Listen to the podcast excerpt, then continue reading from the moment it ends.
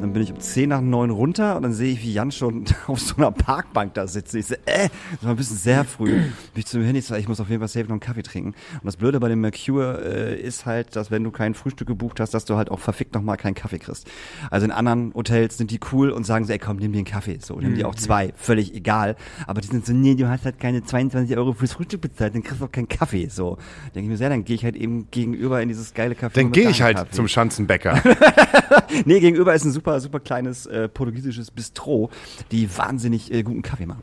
Ladies and Gentlemen, Boys and Girls and everyone in between, ihr hört, das ist Folge 189 am 26.10.2023. Wir sind's, der Hauke und Daniel. Der Daniel, und wir haben heute auch eine dritte Person. Haben wir. Vor uns sitzen, die uns schon lange durch unser alternatives linkes Leben begleitet. Irgendwie. Süß gesagt. Die uns mal Geld in die Hand drückt und oder wir ihr mal Geld in die Hand drücken oder mal ein Bier in die Hand drücken. Heute ist, glaube ich, der Podcast Bier vor vier.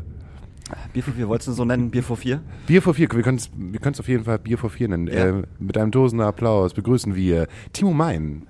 Hallo. Wuhu. Das zweite Mal bei uns. Das erste Mal, als wir uns getroffen haben, da waren wir noch beim Wilhelmsrock und haben dich besucht. Genau. Und das ist schon so ewig her, Alter. Das ist, glaube ich, schon über 2 Jahre her. War das in Corona? Ja, mit der Pandemie war das. Das war noch 2020. Ja. Ich glaube, ihr wart so mit die ersten Gäste, die wir hatten, wo wir auch noch uns aus der Astra-Stube rausgetraut haben. Stimmt, da waren wir. Ja. Waren wir in Hafenklang, waren wir in Molotow, waren wir im Wilhelmsrock. Da waren wir dann nur ein bisschen agiler. Jetzt sind wir faul. Das liegt ja auch ein bisschen daran, dass die Leute alle wieder arbeiten müssen und nicht mehr so viel Zeit haben, irgendwie zwei Idioten halt in ihre Clubs einzuladen oder da, wo sie halt gerade arbeiten. Aber bei Tourhafen bist du gar nicht mehr. Hab ja mitbekommen, dass du dich ja wieder selbstständig gemacht hast und jetzt dein eigenes Ding halt machst. Mit 6 Uhr morgens heißt das, glaube ich, ne? Das stimmt. Gut, das war's. Meine Damen und Herren, vielen Dank, wir sehen uns nächste Woche. Nee, also, ich feiere ja gerade tatsächlich Jubiläum. 6 Uhr morgens gibt es jetzt 1 Jahr lang. Oh. Genau. Und Tourhafen war eine schöne Zeit, definitiv. Aber das ist jetzt meine Sicht der Dinge. Waren Mario und ich einfach auf unterschiedlichen Wegen. Und ich habe ihm am Anfang unserer Zusammenarbeit Fragen gestellt, die er mir in 3 Jahren nicht beantwortet hat. Und dann habe ich irgendwann gesagt, so ey, ich ziehe einfach weiter. Ich habe so viele tolle Ideen. Das mache ich jetzt in Eigenregie weiter. Und was? Achso, Entschuldigung. Hast du schon wieder ein Kaugummi im Mund? Das ist halt, ist es in Ordnung, wenn ich Kaugummi kaue? Hat der Timo gefragt. Nee, ich kaue die ganze Zeit und schmatzt du halt immer. Weißt du, wie anstrengend das ist? Das war ganz anders. Timo hat gesagt, ich leg mal meinen Kaugummi weg, nicht, dass ich die ganze Zeit schmatze. Und ich habe gesagt, das ist total egal, weil ich die ganze Zeit Kaugummi kaue. Möchtest du jetzt noch mit dem Kaugummi kauen eine Frage stellen oder soll ich diese Frage stellen? Stell du mal die Frage. Dann kannst du überlegen, ob es die gleiche Frage ist. Aber was machst denn du mit 6 Uhr morgens? Siehst du? 6 Uhr morgens ist eine kleine Agentur mit DIY-Wurzeln. Für Projektmanagement, Merchandise und Content. Und das machst du alles alleine? Größtenteils, wenn die Aufträge komplexer werden, hole ich mir FreelancerInnen dazu.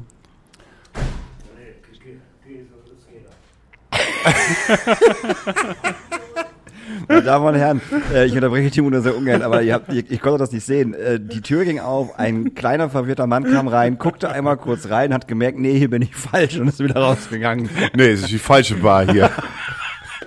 Genau, also Wenn es Eventjobs sind, wo ich ein Team auf die Beine stellen muss, suche ich mir Leute dafür. Wenn ich Videos drehe, wo ich denke, das überschreitet meine Skills oder ich kann mir nicht zweiteilen, dann buche ich mir Leute dazu.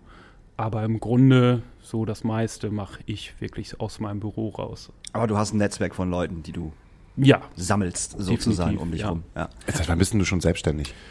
Seit 16 Jahren. 16 Jahren. Ja. Ich habe immer das Gefühl, dass du viel jünger, also du siehst auf jeden Fall viel jünger aus, als du eigentlich wirklich bist. Vielen Dank. Ich werde auch immer gefragt, so, was studierst du denn eigentlich? Und was hast denn du für einen Abi-Durchschnitt gehabt, so letztes Jahr? Aber du bist doch schon über Mitte 30, oder nicht? Ja. Schon weit also raus. Die große 4... Die kommt immer näher. Die kommt immer näher. Ich sehe sie schon am Ende vom Weg. Und aber 16 Jahre selbstständig, oder? Ja. Ich habe neulich auch wieder darüber nachgedacht, dieses, willst du immer noch 60, also willst du noch bis 60 als Selbstständiger rumlaufen? Und jetzt halt sozusagen mit deiner eigenen Firma. War das einfach für dich zu sagen, ja, ich mache die Selbstständigkeit weiter? Oder hast du überlegt, einfach mal wieder mal in das warme Bett eines Arbeitgebers hineinzusteigen? Also dazu muss man sagen, auch während der Tourhafenzeit war ich auch die ganze Zeit selbstständig. Genau, deswegen. Ja, genau. Und deswegen ist das einfach ein fließender Übergang. Nur ich bin jetzt nicht Timo Meinen, der Freelancer, sondern ich habe dem Ganzen den Rahmen 6 Uhr morgens gegeben, was einfach in der Kommunikation viel einfacher ist, weil ich einfach sage, hey, 6uhrmorgens.de, da steht alles und ich nicht immer sagen muss, ich kann dies, ich kann euch aber auch das anbieten, das mache ich ein bisschen. Ach, das braucht ihr? Ja, easy, besorge ich euch auch. Und genau, jetzt ist es halt einfach so ein Ding und das erleichtert vieles. Wie bist du auf den Namen 6 Uhr morgens gekommen? Ist es die Zeit, wo du aufstehst und dann für den Triathlon trainierst? Das ist das, was ich immer in seinem Instagram-Account sehe. Ich sehe immer nur irgendwie so Fitness-Sachen, Fahrradfahren und so. Ich denke mir so, Alter, was ist los bei dir? Ja, das kann ich ja gleich noch erzählen. Also alle Leute, die im Eventbereich arbeiten, die wissen, dass 6 Uhr morgens durchaus eine relevante Zeit ist, wo Sachen aufhören oder Sachen anfangen. Also wie oft bist du um 6 Uhr noch dabei, die Clubabrechnung zu machen oder die letzten Leute ins Hotel zu fahren. Oder es geht halt einfach um 6 Uhr morgens los. Irgendwie ein Musikvideodreh, ein Messejob oder sonst irgendwie sowas. Und deswegen war das immer so eine Zahl, die mir irgendwie vor Augen rumschwirrte. Und dann natürlich so im privaten Bereich, jetzt größtenteils durch die Pandemie, wo wir dann alle mal Freizeit hatten und auch Sachen draußen vor Hamburg machen konnten, was wir sonst nie entdeckt haben, weil wir einfach so in unserer Event-Bubble gefangen waren. Da bin ich Fahrradfahren gegangen. Da war ich dann einfach mal zelten oder habe eine Kanutour gemacht und dann einfach morgens um 6 Uhr den ersten Kaffee zu trinken und irgendwie geil in den Tag zu starten. Das hat halt auch eine Qualität, die ich da entdeckt habe. Und ja, und deswegen gab es einfach diesen Begriff und ich habe einen Firmennamen gesucht und irgendwie beschreibt das halt diesen beruflichen Teil, aber auch diesen privaten Teil, den ich sehr mag. Und man wird halt auch oft drauf angesprochen, ne? Also es ist immer ein guter Gesprächseinstieg zu sagen, was 6 Uhr morgens eigentlich ist. Bist du ein 6 Uhr morgens Typ? Ich bin 8 Uhr morgens Typ, also 8 Uhr morgens geht mein Wecker. Auf Tour bin ich tatsächlich ein 6 Uhr morgens Typ. Aus irgendwelchen Gründen ist, also egal ob Festival oder Tour in Clubs, ist 6 Uhr meine Zeit, wo ich halt safe wach bin. Und wenn ich dann weiß, okay, wir haben erst um 9 Uhr Get-In, muss ich mich halt wirklich echt quälen, wieder einzuschlafen. Das ist super anstrengend. Ich bleib da meistens wach und stehe dann auf und mache irgendwie was und gucke mir irgendwas an. Auf Festivals ist es ganz witzig, weil ich glaube, es war Abgeht die Luzi dieses Jahr mit Großstadtgeflüster, wo wir schon morgens um 4 Uhr beim Festival waren. Ich bin irgendwie aufgewacht um 6 und habe gehört, da draußen noch voll die Party. Ich denke, hey, was ist denn los? Und ich halt raus, habe mich angezogen, bin raus und komme in diesen Backstage rein und dann sitzt da einfach noch so dieser harte Kern des Festivals. Kennt man ja so, weißt du, die letzten 5 Leute, die völlig besoffen Taylor Swift singen und mittendrin ist unser Backliner, Kai, der einen Abend vorher schon da angereist ist und völlig daneben da halt auch Taylor Swift singt. Und ich mir denke, ja, dann hol ich mir mal einen Kaffee, ne? Ja. Und das finde ich geil. Also morgens 6 Uhr auf dem Festival kann auch geil sein. Irgendwie. Deswegen. Total. Also das kann super, also du gehst den meisten Menschen morgens um 6 halt hart auf den Sack. Also ich sag mal so, Hurricane morgens um 6 einen Kaffee zu bekommen, ist halt eher eine schwierige Situation. Ja. So. Aber es geht. Es funktioniert und es geht. Aber 6 Uhr ist eine geile Zeit auf Festivals. Irgendwie. Genau. Und deswegen, es kann super schön sein. Es ist aber auch rough. Mhm. Und ich glaube, jede Person, die einfach in dieser Branche arbeitet und Zeiten gewohnt ist, wo andere Leute sonst schlafen oder feiern, die hat auch ein Bild vor Augen, wenn 6 Uhr morgens gemeint ist, ne?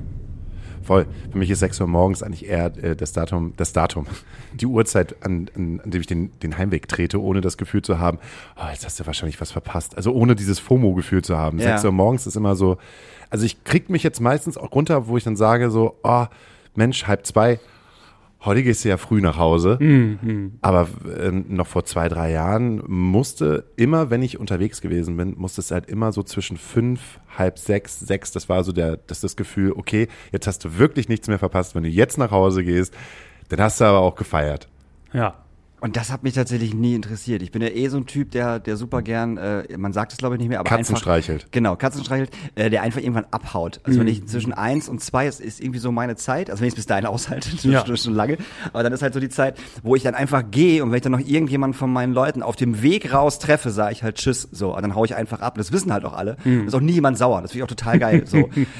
Weil diese Zeiten, wo ich gedacht habe, so, Alter, wenn ich jetzt gehe und morgen früh aufstehe und dann sagt mir halt irgendjemand so, Alter, du hast den Molotow verpasst, Alter. Auf einmal kam ein kleiner Affe rein auf ein Skateboard und der ist halt auf der Theke gefahren, Alter. Und Romeo vom Molotow, der Springer, ist noch mit aufs Skateboard drauf, hat den Affen auf dem Rücken gehabt und dann haben die halt so Tricks gemacht und so.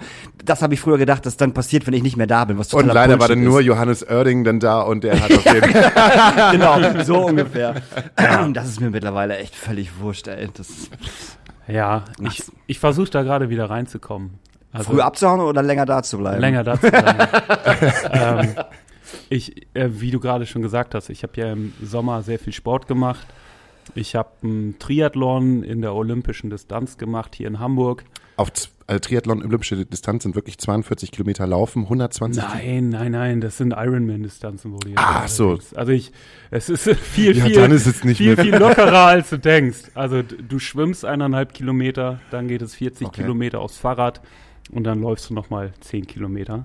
Okay. Und das ist aber deswegen so flashig, weil du schwimmst durch die Binnenalster, raus in die Außenalster. Und das mal gemacht zu haben, das ist halt einfach total crazy. Ja, das glaube ich. So. Und dann fährst du 40 Kilometer Fahrrad. Das waren, glaube ich, 3 oder 4 Runden. Aber halt über abgesperrte Hamburger Straßen. Was auch richtig nice ist, weil du halt einfach mal richtig Gas geben kannst. Und dann hast du an bestimmten Stellen 50 km/h auf dem Tacho. Und du denkst dir halt einfach nur, geil, so, das kannst du hier nicht jeden Tag machen. Ja. So, diese Voraussetzungen gibt es halt nur zu diesen Wettkämpfen in Anführungsstrichen. Also mir ist es ja scheißegal, welche Platzierung ich da mache. Ja, war für dich einfach. Ja, ich mache das für mich. Ja. Darf ich trotzdem fragen, was für eine Zeit du gemacht hast? Ich war unter 3 Stunden, was ziemlich cool war. Das ist für 10 Kilometer laufen, für 1 Kilometer schwimmen und dann für 40 Kilometer. Das ist richtig gut. Ja, ist eine sehr, sehr gute Einsteigerzeit. Was war das Schwerste? Also ich glaube, das Schwimmen ging, oder? Weil das erste war. Ja. Also, es war halt irgendwie alles in Ordnung, weil ich habe es auch trainiert. Monate. Ja, gut. Ja. Aber was du nicht trainieren kannst, sind diese Wechselzonen. Da sagt man immer, das ist die 4. Disziplin beim Triathlon. Ja. Weil du bist vollgepumpt mit Adrenalin, kommst aus dem Wasser, gehst in die Wechselzone, ziehst dein Neo aus, ziehst deine Fahrradklamotten an, gehst aufs Fahrrad. Und dann peitschst du dich 40 Kilometer durch die Stadt, kommst mit noch mehr Adrenalin zurück und musst dann halt irgendwie deine Joggingklamotten anziehen. Das war schon relativ neu für mich. Okay, krass. Genau, dann habe ich 3 Wochen später einen Marathon gemacht. Also ich bin in den letzten Jahren diverse Halbmarathons gelaufen, aber das war jetzt der erste in der ganzen Länge.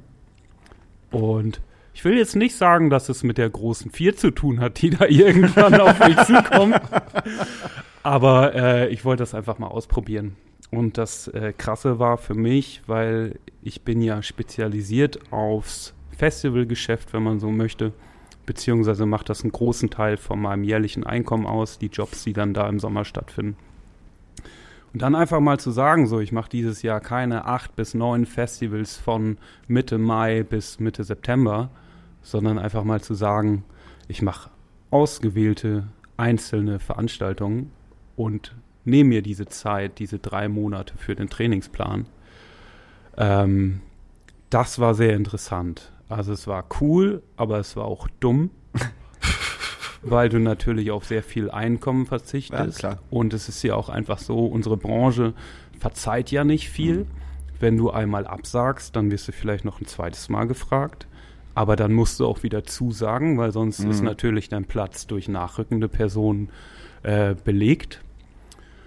Und ja, das habe ich dieses Jahr einfach mal gemacht, dass ich gesagt habe, ey, Eventbranche, ich finde ihn nach wie vor cool, aber ich will mal über den Tellerrand gucken.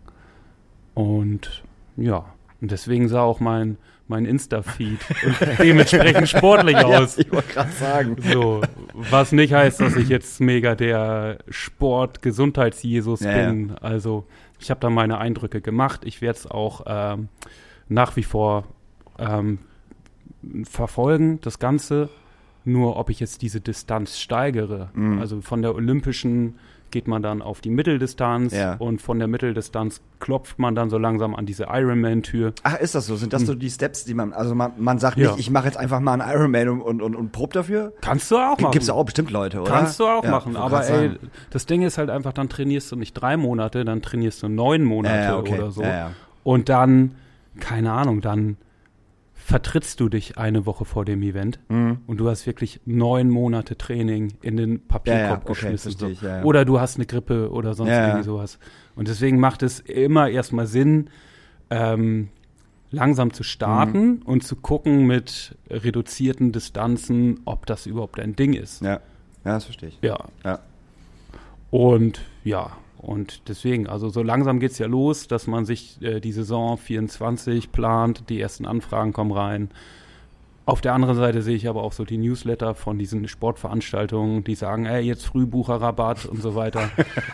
Und ja, ich fechte da gerade so ein Dilemma aus. Ich wollte gerade fragen. Zwischen Sportjunkie und zwischen Eventbranche und Eventbranche im Sinne von, du, ich kann jetzt nicht mal krank machen oder Urlaub nehmen, sondern mein Name hängt dahinter. Mhm, genau, Ja, den Timo können wir nicht mehr anfragen, der ist jetzt Sportjunkie. Ja, genau. Der läuft jetzt nur noch Ironman auf Hawaii. Ja, sehr nice. Ja, das ist doof, ne? Als Selbstständiger, diese ganze Zeit irgendwie, auch wenn du frei hast, immer in diesem Work-Modus zu sein. Mhm. Hasse ich jetzt eigentlich auch. Eigentlich hätte ich jetzt 2 Wochen frei und eigentlich würde mein Körper jetzt gerade sagen, Mensch, jetzt nimm dir doch die Zeit. Deine Beziehung, in der du jetzt gerade steckst, hat sich gerade eine neue Switch geholt mit Zelda 1 und 2. Oh, geil. Richtig geil. Witzigerweise ist der Verkäufer halt auch direkt vor mir. Ach, Quatsch. Das war so geil. Timo hat halt rausgehauen, was er auf dem Flohmarkt soll, bei Instagram, bei den Stories. Und da habe ich einfach gesagt, oh, das ist eine Switch. Wer könnte in meinem Umkreis denn... was mir auch zugutekommt, Switch gebrauchen. Eine Switch gebrauchen. Das ist so ein bisschen, falls ihr das noch kennt. Kennt ihr noch das Sie ist weg Video von den Fanta 4? Ja. Und dann in dem Video gibt es, glaube ich, die Szene, wo Smudo seiner Freundin damals eine Bowlingkugel schenkt. Ja. Im Sinne von... das, was ich für sie getan habe, war auch irgendwie für mich irgendwie bla bla. Und dann gibt es halt so diese Szene, wo er ihr so eine Bowlingkugel schenkt. Und jetzt war es auch so in diesem Moment so, Switch, welche Spiele gibt's drauf? Die steht auf Pikmin. Pikmin 4 gibt es. Du, hier, ein Freund von mir verkauft gerade eine Switch, ne? Du bist doch Pikmin-Fan. Da gibt's Pikmin 4. Was, es gibt Pikmin 4? Die will ich haben. Geil, Zelda 1 und 2. Würde ich eigentlich normalerweise jetzt machen, aber... Gibt's da auch Mario Kart für? Ja, klar. Ne? Er ist mit dabei. Geil. Geil, Alter. Haben wir bei uns im Tourbus ja auch, Maja. Ich meine, dass es auch eine Switch ist, die wir hinten immer anschließen. Und da gibt's immer harte Mario Kart Battles, wo unsere Nina aus Molotow, Nina Schuba, Nina aus Molotow oder ehemalig Molotow oder aus der Astra-Stube tatsächlich alle abgezogen hat. Die hat alle abgezogen und alle standen da so, what the fuck, wo kommt denn das auf einmal her? So, warum kommt diese junge Frau auf einmal hier und sagt, die ist unsere Tourmanagerin und zockt uns dann auch noch bei Mario Kart ab? Da gab's lange Gesichter tatsächlich. Da waren einige Egos sehr gekränkt. Das kriegst du halt nur mit geiler Übung hin, wenn du es halt öfters spielst. Ja, ja. Und ich weiß halt, irgendwie, glaube ich, bei Zelda kannst du halt Breath of the Wild, kannst du irgendwie 100 Stunden reinballern, bei dem zweiten wahrscheinlich noch mehr. Und das sind halt einfach, das ist einfach Zeit, die du dann als Selbstständiger, wo du denkst, ich könnte auch das und das vorbereiten oder mich bei der und der Person melden oder ich könnte mir einfach mal den Winter vorbereiten oder jetzt kommen halt die neuen Veranstaltungen, die da halt Ende sind.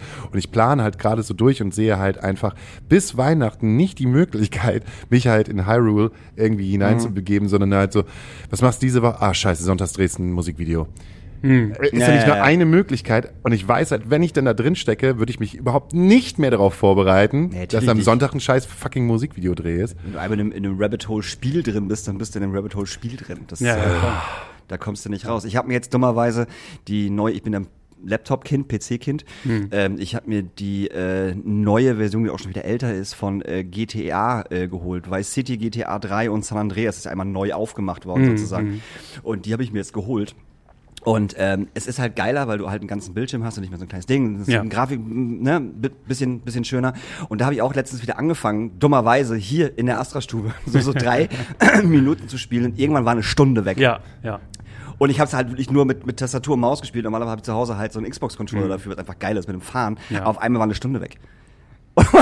Und ich habe es Jahre nicht gespielt, aber ich wusste immer noch alle fucking Cheats, Mann. Jeden einzelnen Cheat wusste ich noch. Muskelgedächtnis. Ey, so krass, Mann. Wirklich. Okay, also völlig irre. Ich lasse jetzt einen Panzer runterregnen. Ja, genau das, ja. So, ne? Oder wie war nochmal der scheiß Tool für alle Waffen? Natter-Tools. Da sind sie ja alle. Ja. Also, scheiß drauf. Ja. Mega, ey. Ja, und ich meine, du sagst ja halt auch gerade, ne? Du bist 40. Ja. Oder, jetzt bitte frei, wie alt bist du jetzt? Ich bin 39. Meine Fresse, siehst du jung aus, ey. Schlimm, ne? Das ist so unfassbar. Danke. Das ist echt schlimm. Ich kann dir sagen, ab 40 geht das rapide runter. Na, ist doch Quatsch. Hattest du schon jemals einen Bart? Nee, ich habe nicht viel Bartwuchs. Ehrlich nicht? Nee, von daher.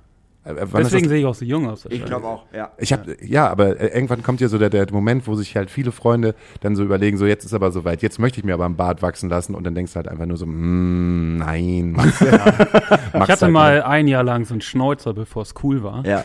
Aber so ein Magnum-Schnäuzer? Ja. Geil. Aber irgendwann habe ich in den Spiegel geguckt morgens und hab gesagt, und keinen weiteren Tag. Das Ding ist auch, wenn ich jetzt meine minimale Behaarung wegmache, sehe ich wirklich aus wie 16. Das ist kein Scherz, wirklich. Also wenn ich nichts im Gesicht habe, keine Haare, ich sehe ultra jung aus damit. Das ist ganz schlimm. Das ist, wenn du guckst im Spiel und denkst so, das finde ich dann auch nicht mehr geil. Krass, wo du gerade Gesichtsbehaarung sagst, musste ich an Behaarung denken. Ich glaube, ich habe das nicht im Podcast erzählt, dass ich neulich nicht in einem Rabbit Hole gewesen bin, sondern in einem Werbealgorithmus. Ich habe mir eine neue Folge angehört von Fest und Flauschig. Es war unter der Dusche, habe mich gerade rasiert quasi gesehen. Ich bin so ein Mensch, der sich halt gerne unter der Dusche rasiert. Yeah. Und dann kam in der Werbung, in dem Zeitpunkt, als ich mich rasiert habe, brauchen Sie neue Klingen für Ihren Intimbereich. Du hast ein iPhone, ne? Ja, okay. Ja, ich hab mein iPhone. Ja. Und dann wurde mir in dem Moment, während ich mir halt gerade die Brust rasiert habe, die neue Werbung vom Gillette Intensive oder Intimate angegeben. Und es war so, fuck, das kann doch jetzt nicht wahr sein. Während des Rasierens, ne, so. Und da habe ich mir auch gedacht, wie ist denn der Rasierer gerade? Der Scheiße. Geil. Mist, schon wieder in die Brustwarze hineingeschnitten. So, aber das war so weird einfach, dass ich in dem Moment glatt einfach die Werbung dafür ins Ohr gespült bekommen habe, obwohl hier keiner, ich habe noch nicht mal gesagt, Entschuldigung, iPhone, ich rasiere mich jetzt. Vielleicht hat das iPhone einfach nur gehört, dass das Plätschern, vom Wasser, Plätschern vom Wasser. Was macht er da wohl? Shampoo? Denn so verglichen mit all den anderen Sachen, die ich mir dann so reinziehe, keine Ahnung, rasierte Schweine und ich weiß es nicht. Das ist ganz schlimm, wenn mehrere iPhones nebeneinander liegen und man unterhält sich und man sagt irgendwie dann so, dann kommt irgendwann ein iPhone 15 raus. Ich brauche halt irgendwie einen neuen Kühlschrank. Also du kannst 5 Sekunden später kannst du in deinen Facebook- oder Instagram-Account gehen und dir werden fucking Kühlschränke angezeigt. Es ist einfach so. Und nicht nur bei dir, bei allen anderen halt auch, die halt ein iPhone liegen haben. Das ist völlig absurd. Wir hatten das im Urlaub. Das war völlig bescheuert. Ich habe irgendwas von einer Waschmaschine erzählt. Wir haben uns eine neue Waschmaschine geholt. Die war scheiße. Da war irgendwas locker, total laut. Dann haben wir die umgetauscht bei Otto und eine neue geholt. Und wirklich ein paar Minuten später hatten zwei Leute, mit dem Urlaub waren, halt in ihren Insta und in ihrem Facebook haben Waschmaschinen. Mhm. So, ich meine, das ist doch völlig bescheuert. Worüber reden wir denn jetzt hier? Das ist total bescheuert. Richtig bescheuert. Mit solchen Sachen beschäftigt man sich, wenn man alt ist. Und darauf wollte ich ja eigentlich auch zurück. Und zwar, du bist jetzt 39. Mhm. Was ist denn heute? Wer kommt denn da immer an diese Tür halt hinein? Hallo. Hallo. Hallo, Toni. Hallo, Toni. Oh, warte mal. Toni kriegt Geld von mir. Also, ey, sorry, dass halt dein Podcast halt gerade durch Außeneinwirkung, ich will da nicht gestört werden, aber immer kommt ein neuer Impuls hinein. Hm. Toni ist zum Beispiel wahrscheinlich auch am Sonntag da und dreht mit mir ein Musikvideo. Hm. Das glaubst du gar nicht, wie sie sich dir freut. Gerade frisch aus der Dusche gekommen. Cool. Du bist jetzt ein Teil unseres Podcast-Lebens. Gar kein Problem. Wie, du hörst den Weg. Ich warte eben, bis der Alte wieder da ist. Hast du Feuer zum Flaschenöffnen? Ja, klar. Ich habe nicht nur ein Feuer zum Flaschenöffnen, ich nehme zwar einfach diese Flasche. Tschüss, bis später. Zack. Oh, nice. Und da ist das Bierchen offen. Bier vor vier.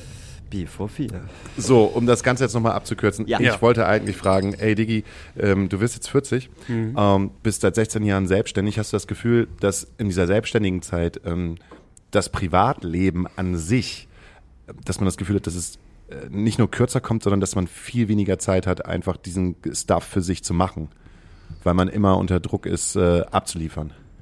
Ja, kann ich so unterschreiben.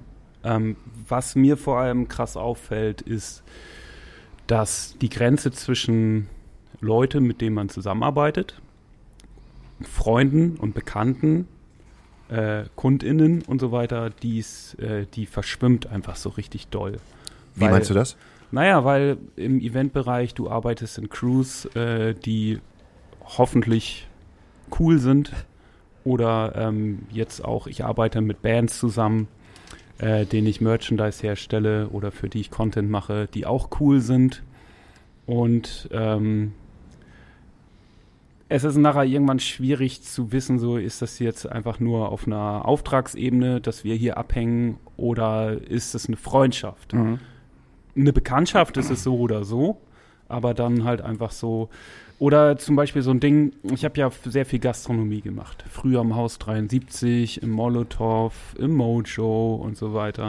Und das kennt ihr bestimmt auch, wenn man dann in diesen Läden aufhört und auf einmal ist dieser ganze soziale Kreis nicht mehr da. Du triffst die vielleicht mal in der Fußgängerzone, hast sie aber 8 Monate nicht mehr gesehen, obwohl du die vorher wöchentlich bei irgendwelchen Schichten gesehen hast und durch dick und dünn gegangen bist und so weiter, ne? Und das ist einfach so krass austauschbar.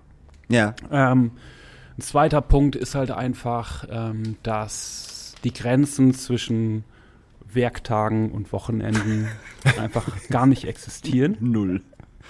Was natürlich dann auch wieder sehr schwierig ist, dass du deine Ruhephasen einhältst oder beziehungsweise überhaupt erstmal definierst. So, also ich habe das Gefühl, dass ich jetzt 16 Jahre lang in einem fahrenden Auto war, wo ich die Scheibe runtergekurbelt habe und den Kopf in den Wind gehalten habe. So, also die Zeit ging so schnell vorbei. Und ein weiteres Thema ist natürlich auch Altersvorsorge, ganz klar. Also da mache ich mir gerade echt Gedanken drüber, weil wenn du so viele subkulturelle Themen unterstützt und auch immer sagst, ja komm, ich mache das für den Kurs, weil ihr gerade nicht viel Geld habt, dann hast du nicht viele Ressourcen, die du zur Seite legen kannst. Und irgendwann, wenn du nicht ganz dumm bist, fängst du an, dir über sowas Gedanken zu machen, weil die gesetzliche Altersvorsorge kannst du knicken.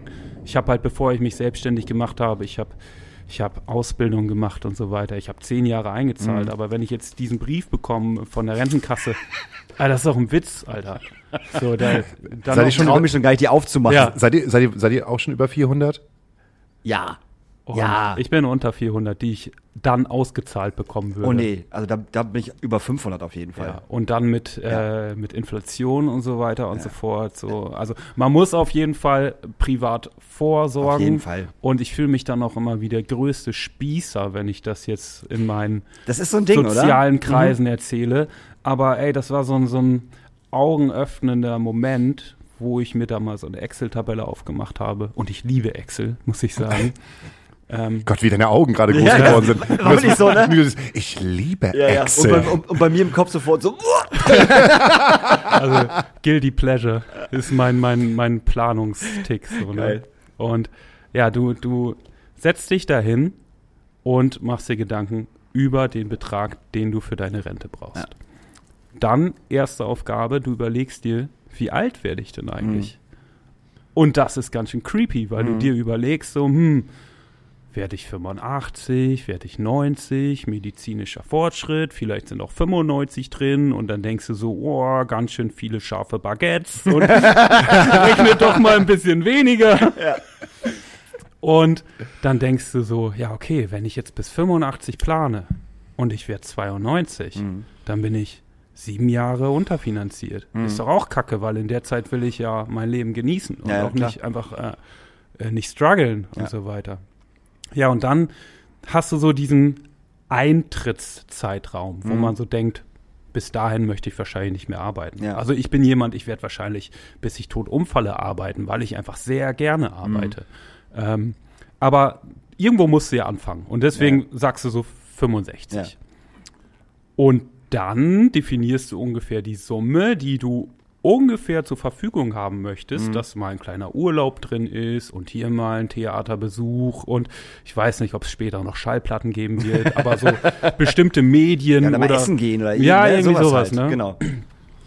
Und dann spuckt diese Tabelle einen vierstelligen Betrag, wenn auch einen niedrigen vierstelligen Betrag raus, den du dann ab deinem 40. Geburtstag pro Monat zusätzlich zur Verfügung, zur Seite legen musst. Und Alter, dann wird dir erstmal richtig schlecht. Hast du diese Excel-Tabelle noch? Vierstellig? Ja.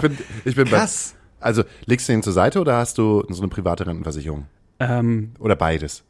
Oder eine große Matratze? Sagen wir mal so, es liegt an meiner Auftragslage als Selbstständiger. Genau.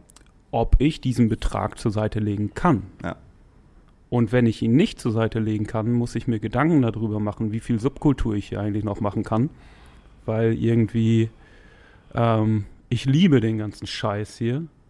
Wie gesagt, ich bin jetzt auch seit 17 Jahren in Hamburg. Ich habe selbst veranstaltet, ich habe aufgelegt, Ich war monatelang im Tourbus unterwegs. Ich wollte gerade sagen, du warst ja auch in DIY-Bands. Ja, muss man ganz klar sagen. Ja. Also Findus war ja auch damals eine DIY-Band, oder? Ja, schon. Ja, schon. Klar. Auf jeden Fall. Und irgendwann sagt dir aber das Leben so, hör mal lieber damit auf, wenn du später nicht voll auf die Fresse fallen möchtest. Und das ist so ein Punkt, da habe ich jetzt noch so 2-3 Monate Zeit, wo man sich dann auch so überlegt, so okay, vielleicht kann ich irgendwann nicht mehr 100% Hamburger Kulturbranche machen. Vielleicht muss ich auch 50% mittelständische Industrieunternehmen mit reinnehmen. Ich finde das nicht cool, aber es sind halt einfach Brotjobs. So, ne? Ja, klar, auf jeden Fall. Und alle Leute, mit denen ich mich darüber unterhalte, so ähnlich wie ihr, haben dann auch diesen Schockmoment in den Augen und denken so, ja, scheiße, Mann, du hast voll recht. So, aber irgendwie redet niemand darüber. Das ist sehr witzig, weil das ein total gutes Thema ist, finde ich. Nehmen wir einfach mal so als Beispiel die Astra-Stube. Ja. Ne? Also ich bin jetzt, glaube ich, seit 14 Jahren hier. Seit 40 Jahren bist du. Seit 40 Jahren bin ich hier. Und dieser Club ist einfach DIY und da bleibt kein Geld hängen und das ist einfach ein Liebhaberteil. So. Und wie oft ich mir in diesen ganzen Jahren, wo ich mich da schon gefragt habe, warum machst du diesen Bums eigentlich? Ja. Es bringt dir nichts, außer halt natürlich Spaß an der Geschichte, die du gerade machst. So. Ja. Und Kultur unterstützen und Bands unterstützen, dass die eine Auftrittsmöglichkeit haben. Aber es bringt dir finanziell einfach überhaupt nichts. Also gar nicht. Und in den letzten Jahren habe ich das wirklich echt immer mehr gehabt, dass ich einfach aufhören wollte. Weil ich einfach gesagt habe, ich höre damit jetzt komplett auf, ich mache das nicht mehr. Ich mache jetzt nur noch Tourmanagement oder Merch und versuche so viel Kohle ranzuschaffen, wenn es sich doof anhört, wie es geht, weil genau den Gedanke, den du hast mit Altersvorsorge und was passiert, wenn man älter wird, den habe ich auch seit 3-4 Jahren circa. Ja. Und das ist ein ganz schönes, wie nennt man das, zweischneidiges Schwert oder wie, ich glaube, so nennt man das, glaube ich, dass ich ja selbst bei meinen Tourleiterjobs ja auch gucke, worauf ich Bock habe. Mhm. Also ich habe gerade keine Künstlerin, wo ich sage, ich mache das wegen der Kohle. Ja. Aber auf der anderen Seite hast du trotzdem Situationen, wo du Angebote bekommst, wo ich dann auch mit der Nase rümpfe und du dann sagst, ja, kann ich noch eben zwischendurch reinhauen, genau, weil ich weiß, ja, dass du wahrscheinlich dann das Doppelte von dem bekommst, was du dann, genau, als bei den Künstlerinnen, die, genau, du halt gerne magst. Und das ist halt das Ding. Und irgendwann muss man, glaube ich, eine Waage finden zwischen, und ich bin da mittlerweile so 60% Jobs, die wirklich Kohle einbringen, mhm, und 40% nur Jobs, die auch Geld einbringen, darum geht's ja nicht, aber nicht, ja, so viel, mit KünstlerInnen oder Produktionen, die du einfach persönlich geil findest, weil es halt Family Time ist, so, ja, und das Bock, ja, macht. Und da muss man hinkommen. Dringend. Ja, zwingend und dringend, tatsächlich. Ja, es ist ja auch so, wenn du quasi gesund durchfinanziert bist, mhm, und dir keine Sorgen machst, dann ist ja auch der Schritt irgendwie zum Ehrenamt oder so viel, viel einfacher. Absolut. Dass du wirklich sagst so, ey, spart euch eure Kröten, mhm, ihr habt nicht viel Geld, mhm, ich helfe euch hier, weil, ja, ich Bock drauf habe. Mhm. Aber das kannst du wirklich nur dann machen, wenn du selbst keine Sorgen hast. Wie sehen die nächsten 3-4 Monate aus? Das hatte ich die letzten 14 Jahre und bin trotzdem hier. So, weißt du. Ne? Ja, aber, also, ja, ey. Mir geht's ja auch genauso. Ich habe irgendwann den entscheidenden Move gemacht, zu sagen mit 27, du, ich gehe nach Hamburg, ich studiere nochmal Schauspiel, hm, und weiß ich nicht, ich kann mit 35 immer noch am Hafen arbeiten und, ja, nix können. So, ja, das kann ich so. Und da hat sich jetzt aber an der monetären Situation, ich mit 27 und ich mit 41, nicht so viel geändert. Also ich kenne halt sehr viele Menschen, mhm, und kenne auch sehr viele Türen. Türen würde ich jetzt einfach mal sagen, wenn ich jetzt nicht mehr weiter wüsste ich Wege, wüsste ich genau, an wen ich mich melden könnte, ja, wo ich mich melden, ja, könnte, ja, die mich total halt, hört sich doof an, aber auch mit Kusshand übernehmen würden, mhm, aber dann halt auch sagen, ja, wenn du halt bei mir arbeitest, möchte ich aber auch gerne, dass du 46 Stunden bei mir arbeitest. Und nur bei mir, genau, arbeitest, und dann kriegst du deine 3 Wochen, aber dann kannst du auch das, mhm, das Geld verlangen. Und das ist aber so für mich gerade so, ja, was möchte ich aber gerade nicht. Ich möchte halt so zerstückelt. Ich möchte Podcast machen, ich möchte weiter Musik machen, ich möchte mir weiter aussuchen können, ob ich jetzt am Wochenende arbeite oder nicht. Also so eine, das ist so eine Nice-to-have-Situation. Aber auf der anderen Seite, was du jetzt gerade gesagt hast, merke ich mit 41, fuck, jetzt habe ich wieder eine Situation, wo ich als Künstler in so einer Aufbausituation bin, also ein Rookie bin. Mhm. Mit 41 und wieder eigentlich kleine Clubs spielen müsste und muss. Und wieder in so einer Situation, ja, klappt das nicht. Und alles Geld, was ich verdiene, geht dann wieder halt drauf, eine neue Platte zu machen. Also jemanden zu bezahlen, der für mich etwas designt, jemanden für mich zu bezahlen, der für mich Fotos macht, und alles Geld, was ich eigentlich verdiene und was ich mir wegpacken könnte, investiere ich wieder in mich als Künstler halt hinein, und das habe ich ja schon mit Odwill 2006 angefangen, habe ich ja schon 14 Jahre gemacht und, ja, habe halt gesehen, wir hatten echt, ich will die Zeit nicht missen. Mhm. Aber wir sind jetzt an so einer Phase, wo man auch merkt, so, okay, alles klar, wir müssen eigentlich ein neues Booking suchen, so, aber wir werden eigentlich eine Kegelclub-Band bleiben. Das heißt sozusagen, man schaut halt irgendwie, dass man, weiß ich nicht, 5 bis 10 Gigs im Jahr spielt, und aber alles ist cool. So, man muss jetzt nicht mehr die Ochsentour fahren. Mhm. Und trotzdem weiß ich halt auch, was das monetär mit mir gemacht hat. Also immer so am Limit zu leben, immer irgendwie zu schauen, oh, rote Zahlen, wie weit kannst du das durchziehen, wie viel kannst du halt noch in die Band investieren, und da gibt's halt ein bisschen was zurück von der GEMA, wenn du halt dich halt ein bisschen anstrengst, so. Aber auf der anderen Seite ist es halt so, in der Phase, in der ich mich befinde, wo dieser Druck der Zeit mir sagt, oder mir das erschwert, da mit so einer jugendlichen Leichtigkeit hineinzugehen. Da, ja, fällt mir nämlich gerade was dazu ein. Und zwar habe ich dann auf dem Reeperbahn Festival mich mit dem Booker von Raum 27 unterhalten, mit Nico Bär. Und Raum 27 sind jetzt gerade so an so einem Punkt, wo da richtig was geht.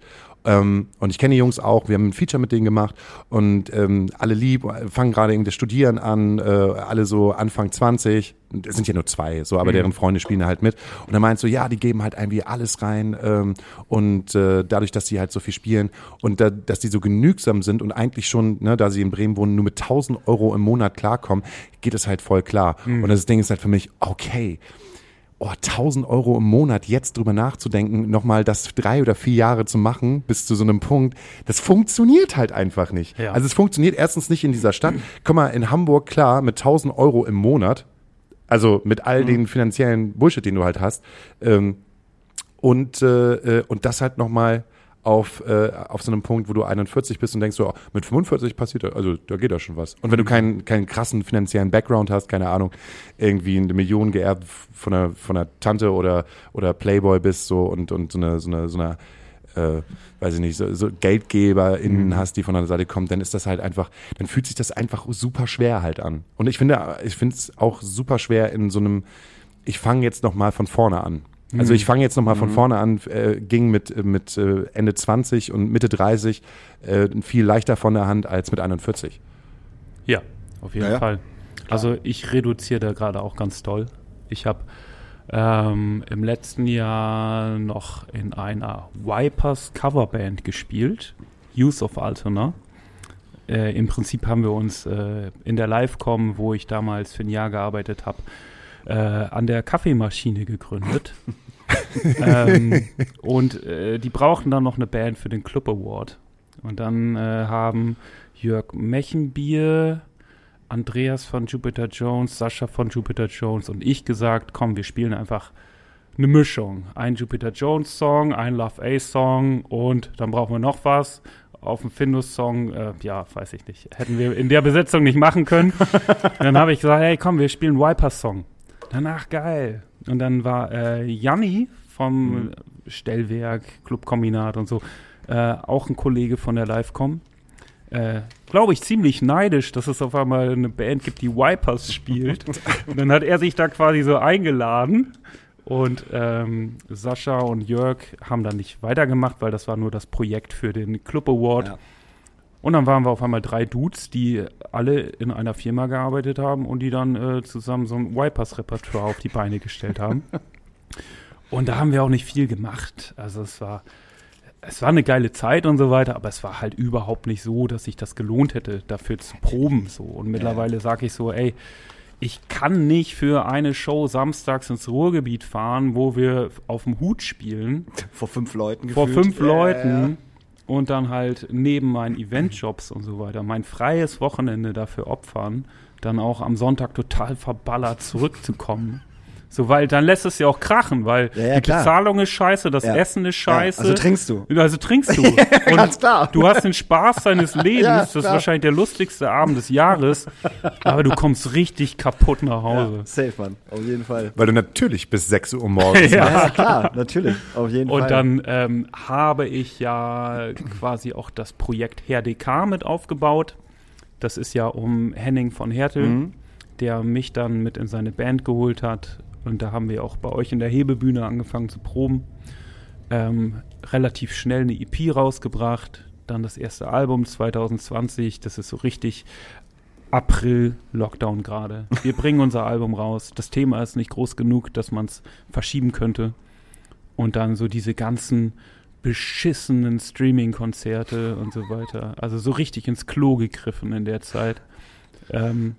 Das war dann das erste richtige Album. Das zweite richtige Album ist dieses Jahr rausgekommen, aber auch das ist halt einfach, es hat nicht gefunkt. Ja, ist untergegangen so ein bisschen, es wurden 5 Konzerte gebucht, von denen 2 abgesagt wurden, weil die Vorverkaufszahlen zu schlecht waren.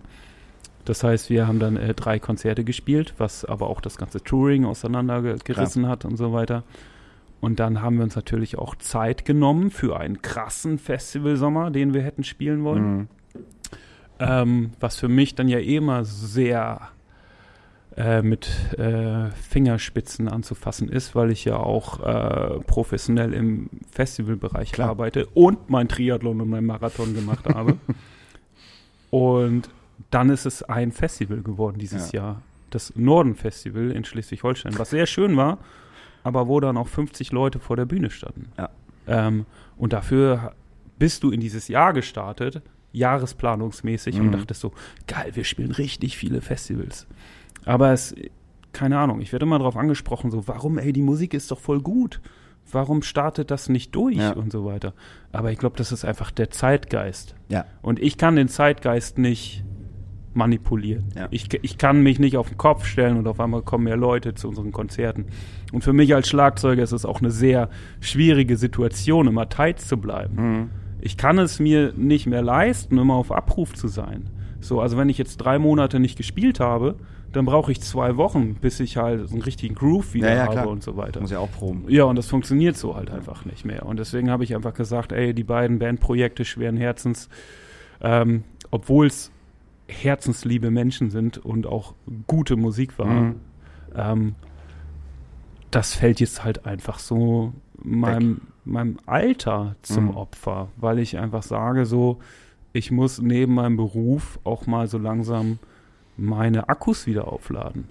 Ich bin nicht mehr so unzerstörbar und kann bis 8 Uhr saufen und um 10 Uhr im Produktionsbüro sitzen. Also wenn ich jetzt mal... Und da so weitermachen. Ja, wenn ich jetzt mal so richtig irgendwie Gas gebe abends, ich bin 2 Tage krank. Ja, natürlich, klar. Willkommen in meinem Leben. Das ist seit 2 Jahren so. Ich jedes Mal, wir haben 3-mal, glaube ich, zusammen aufgelegt mit Astra Colada, glaube ich, ne? 3-mal. Ja. Und das waren auch wirklich immer die 3 Abende, wo ich halt bis morgens um 5, halb 6 halt dann auch raus war, sozusagen. Mhm. Und ich muss auch ganz klar sagen, bei den 3 Malen, wo wir aufgelegt haben, war ich besoffen as hell hinterher, wirklich. Also hast du nicht sogar 2-mal hintereinander Corona gehabt? Genau, ja, auch das. Bei unserer ersten Astra Colada, da weiß ich noch, das war bumsvoll den ganzen Abend, bis morgens um 5 war das ja voll. Ja. Und da hatten hinterher 90% der Leute, die hier waren, Corona. Also wirklich, jeder hatte Corona. Das war richtig krass. Auch, und ich nicht. Genau, und du nicht. So, aber da liege ich halt 2 Tage danach tot im Bett. Wirklich. Ja. Ich bin völlig fertig. Es geht nicht. Das kann ich nicht. Also, das funktioniert nicht. Darum ja halt auch, wenn ich irgendwie auf Tour bin oder Festivals, ich trinke eine Weißweinschorle während der Show. Eine große 0,5 Weißweinschorle, die auch wirklich echt sehr, sehr, sehr, sehr seicht gemischt ist, so für mich. Ich könnte gar nicht saufen. Das liegt, also nee, dann stehe ich morgens auf und bin völlig im Sack und kann den ganzen Tag nicht machen. Das geht halt nicht. Ja, genau, aber das schließt ja auch nochmal den Kreis deiner Frage des Alters wegen so, ne? Oder auch eine andere Sache, ich mache ja jetzt gerade noch die Durchführung im Mojo. Also ich bin Teil vom sehr schönen Team da. Ich mache auch eigentlich keine Partyschichten mehr, sondern ich suche mir immer so die Konzertschichten raus.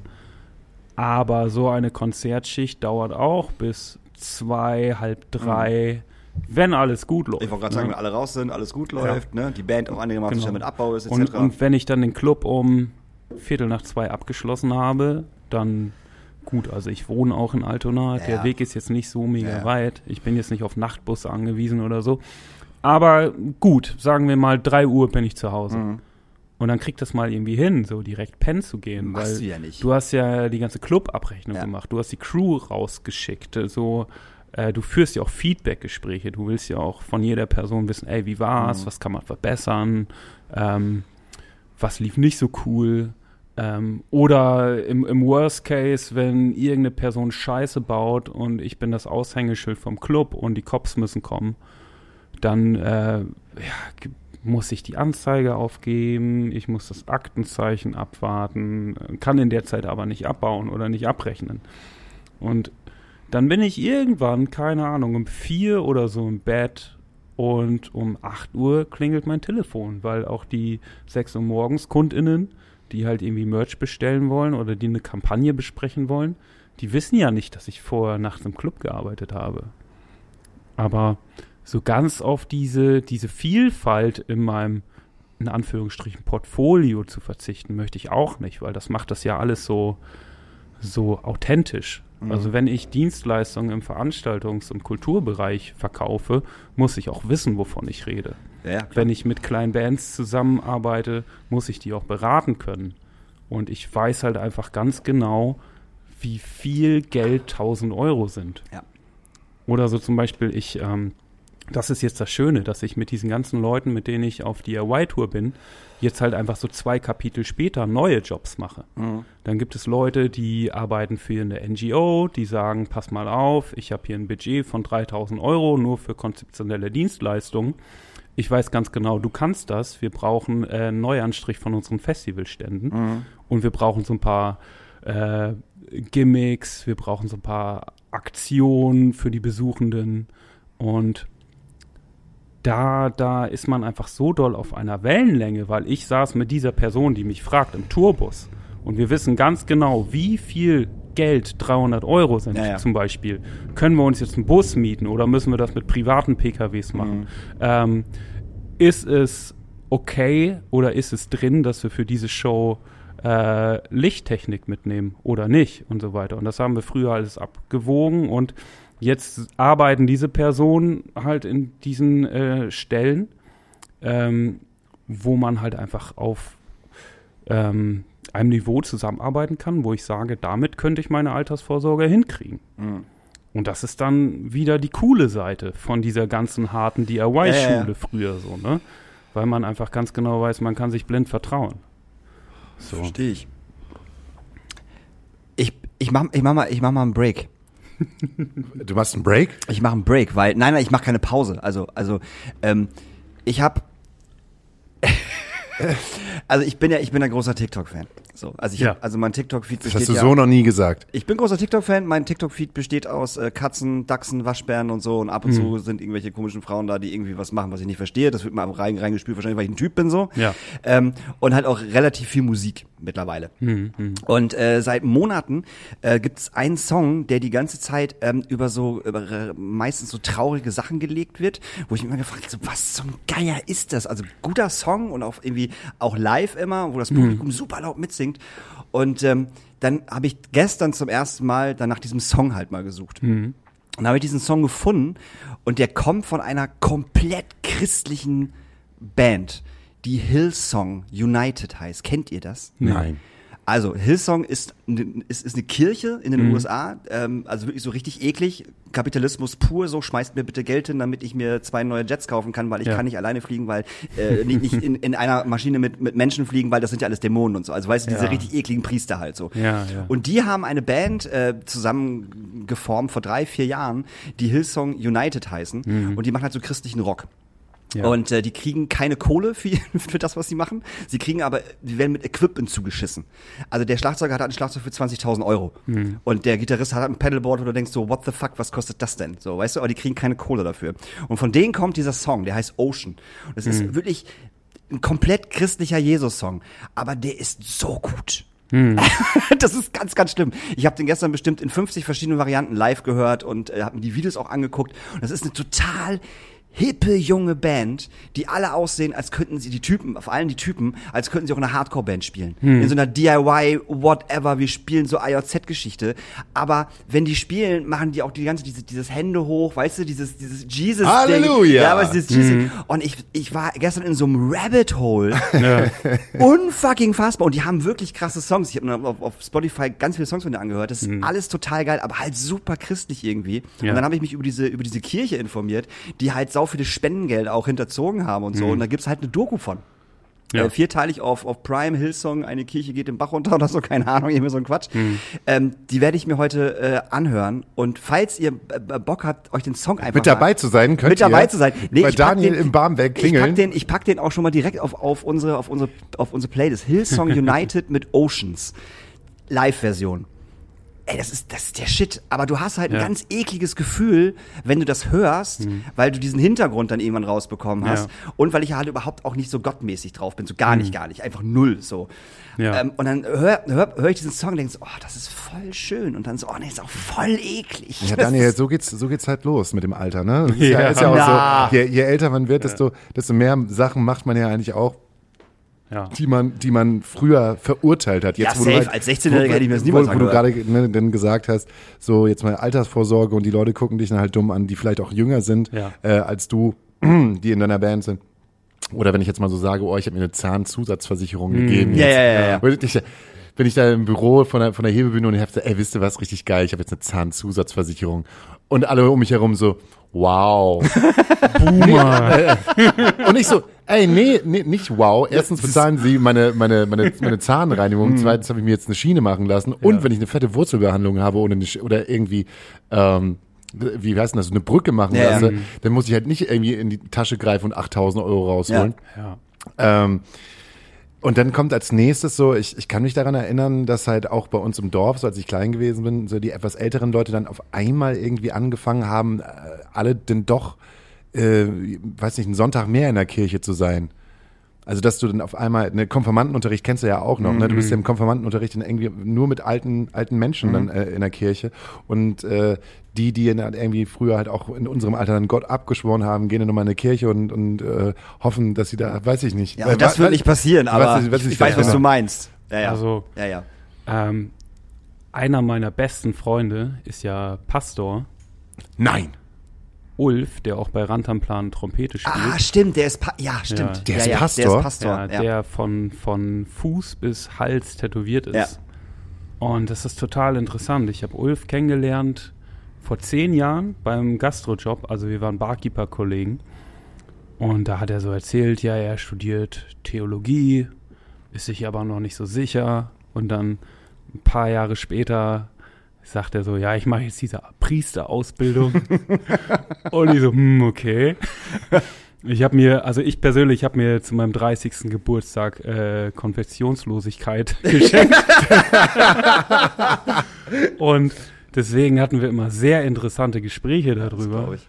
Aber es ist halt einfach, es ist so eine coole Person, die halt auch wirklich so komplett als Punk gilt, weil er so unkonventionell ist in diesem sehr altmodischen Bereich, sag ich mal. Und es ist super interessant zu sehen, was er macht. Ich supporte das auch. Teilweise mache ich auch viele Aufträge für ihn, so, was dann auch echt gute Brotjobs sind. So, in seiner Gemeinde gibt es 3 Kirchen und er musste die abgelichtet haben. Ja. Und er fragt mich so, ey, hast du Zeit? Wir brauchen mal Fotos von den Kirchen. Und ich sag so, ja klar. Also so, ob ich jetzt irgendwie T-Shirts fotografiere oder Gebäude, so kann man machen. Oder auch Musikvideos, die ich für ihn drehe und so weiter. Und deswegen, es ist ein krasser Bereich. Ich finde es interessant, dass ich so durch ihn da einen anderen Blickwinkel drauf habe. Aber ja, also so richtig bekehrt bin ich da jetzt auch noch nicht. Ne? Obwohl ich einfach sage, ja, okay. Obwohl ist es auch so, die werden auch interessante Probleme haben, auch wie jetzt die Kulturbranche und so weiter. Ne? Aber ja, aber um mal auf TikTok zurückzukommen. Das ist so ein Guilty Pleasure. Ich nehme mir den Luxus raus, mich noch nicht mit TikTok beschäftigt zu haben. Voll gut, mach es auch einfach nicht. Was total dumm ist, weil wenn man Content-Kampagnen anbietet, gehört es eigentlich dazu. Ja, richtig. Nur ich bin jetzt an dem Punkt, wenn ich sage so, da kommt jetzt eine Band oder eine Firma auf mich zu und sagt so, ey, wir möchten das und das Ziel erreichen. Dann mache ich bestimmte Sachen einfach nicht mehr alleine, weil ich weiß jetzt nicht mehr, was Anfang 20-Jährige cool finden. Ja. Ich würde mir dann einfach eine Person dazu holen, die Anfang 20 ist, und Ahnung hat, die Skills hat, wo ich einfach weiß, okay, die würde ich auch mit auf Tour nehmen oder so und der dann auch die Chance geben, sich da so zu etablieren. So, weil es wäre mega unauthentisch, wenn ich jetzt irgendwie sagen würde, ey, ich habe jeden TikTok-Trend kapiert und so weiter. Und da schütze ich mich auch Screentime-mäßig davor. Ich will diese Schrott-App nicht auf meinem Telefon haben. Ich verstehe es total. Das ist ich bin da so suchtaffin. Ja. Ich habe tagelang mit Katzenvideos verbracht. Ja. Und ich finde es geil. Ja. Aber es ist gefährlich. So. Es ist super gefährlich. Und Katzen sind bei TikTok noch nicht mal das Schlimmste. Die coolsten sind halt Waschbären, Alter. So, also Waschbären sind gerade die neuen Katzen, Alter. Was die machen, ist halt, es ist so, um wie viele Leute Waschbären einfach haben. Wie viele Menschen Waschbären als Haustiere haben. Es ist völlig absurd. Ja. Also wirklich, wo das auf einmal herkommt. Warum alle Waschbären? Ich meine, ich würde auch sofort einen Waschbären haben. Das ist so ist das jetzt nicht so. Ich meine, das sind kleine Räuber mit Masken. Ich meine, wie cool kann man denn bitte sein? Aber TikTok ist schon eine schwierige Nummer. Und ich finde genau, was du sagst, wenn man keine Ahnung davon hat oder so, ne? Und also bevor es peinlich wird, sollte man es lieber lassen. Aber zum Beispiel, jetzt blödes Beispiel, Großstadtgeflüster, die jetzt auch bei TikTok sind seit ein paar Monaten oder so, keine Ahnung. Jen und Raffi sind halt auch, ohne das Böse meinen zu wollen, das sind halt auch 2 Boomer. So, ganz einfach. So, ne? Und die nutzen das aber mit ihren Möglichkeiten, mit ihren verwirrenden Sachen, was die halt machen, so gut. Ja. Das glaube ich nicht mal absichtlich, dass die das so gut machen. Das passiert einfach, dass das halt funktioniert. Also man sieht irgendwas von denen und sagt dann nicht so, boah, komm hier, diese alte Cringe, weil es diese alte Band so, was ist das denn für ein Quatsch? Das ist eher so, Alter, wie witzig kann man denn sein? Also ob das Festival-Ankündigungen sind, wo sie einen Sketch rausmachen oder irgendwas. Oder irgendwie so, wie ist Ich kündige entstanden auf eine witzige Art und Weise. Ja. Das so gut zu machen, dass selbst außenstehende Leute, also in meinem Bekanntenkreis sagen so, Alter, es gibt gerade nichts Witzigeres als Großstadtgeflüster, sich bei TikTok anzugucken. Mm. So, wie cool ist das denn? Also wie cool gehen die mit dem Medium um, ja, ohne peinlich zu sein? Mm. Und da gibt's ganz, ganz andere Beispiele auf TikTok von Bands, die unfassbar peinlich sind und die safe lassen sollten, da irgendetwas zu machen. Also wirklich, wo du echt denkst so, wer macht denn das bei euch eigentlich? Ihr selber oder? Damit tut ihr euch keinen Gefallen. Nee, wirklich nicht.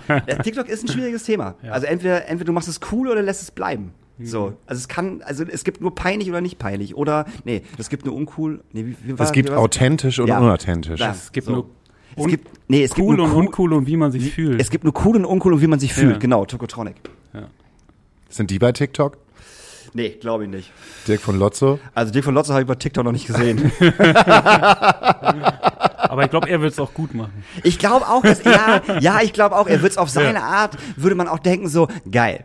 Also er hat ja auch diese geile Stimme dafür. Ja, ich glaube auch, er wird das auch. Aber Dirk von Lowtzow wird jetzt nicht das Handy irgendwie in diesen LED-Ring hineinstellen und dann in seinem Schlafzimmer halt irgendwie zu Taylor Swift tanzen. Nein, auf gar keinen Fall. Nein, safe nicht. Auf gar keinen Fall. Ja, auf gar keinen Fall, das denkst du. Aber ich kenne dann, wie gesagt, es gibt so die ein oder anderen Bands, die das dann halt auch genau so machen. Ja, ich weiß, das meine ich ja. Der Versuch, ewig jung zu bleiben und das zu machen, was die coolen Kids machen dann Leute, die halt dann auch in unserem Alter sind, wo man denkt so, boah, mach doch lieber was, mach irgendwas Eigenes. Geh wieder auf Facebook, Alter. Ernsthaft, geh wieder auf Facebook, dass das passt, das ist besser. Ja. Auf was? Auf Facebook.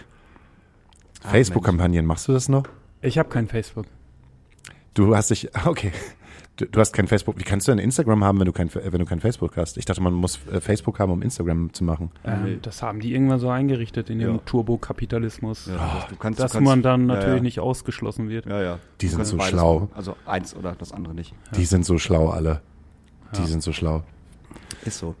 Ich muss euch beide leider jetzt tatsächlich verlassen. Nee, das war auch in Ordnung. Wir haben jetzt schon eine Stunde gequatscht. Krass. Also wir können jetzt einfach ein Resümee ziehen aus dem, was wir heute gelernt haben.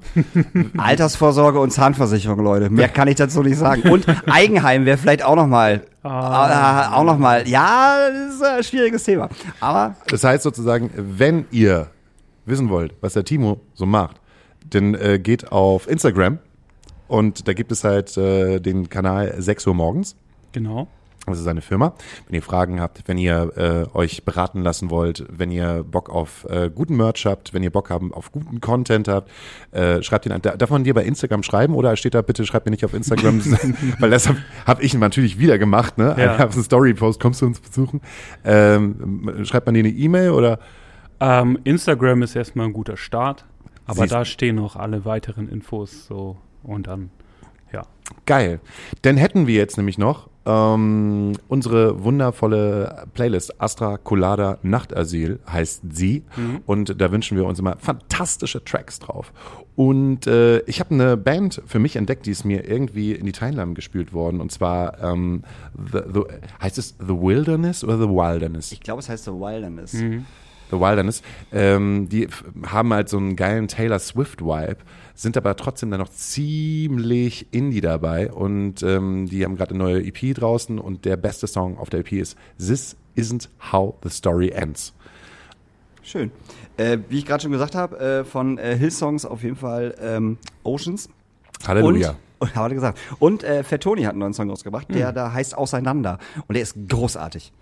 Der ist, also das letzte Fatoni-Album ist sowieso ein großartiges Album. Wer es noch nicht gehört hat, hört sich das bitte ganz dringend an und geht auch bitte auf seine Tour. Der spielt im November in Hamburg in einer Markthalle. Ich habe den Termin vergessen, aber kauft euch Tickets dafür, weil Fatoni Ist halt Fatoni. Oh, einmal noch eine Anekdote, bevor du dir einen wünschen darfst. Ich habe heute von Fatoni geträumt. Voll gut. Ich habe heute von Fatoni geträumt und ich habe geträumt, ich wäre auf einem Deichbrand-Festival und Leute würden vor der Hauptbühne auf Bierbänken sitzen und dann waren halt nicht so viele Leute da und dann waren halt 3 Leute, die an der Seite von der Bühne gewesen sind, die halt einfach so a cappella performt haben und das waren Fatoni, Dendemann und Casper. Oh geil. Und dann kam halt jemand zu mir und meinte so, was ist das denn? Ich meine so, ja, das ist das neue Projekt von Fatoni. Der hat sich die beiden halt anderen geholt und die performen da jetzt so wie heißt nochmal der Rap, im Alligator-Style, so halt einfach, das ist deren Konzept, die nutzen gar nicht die große PA.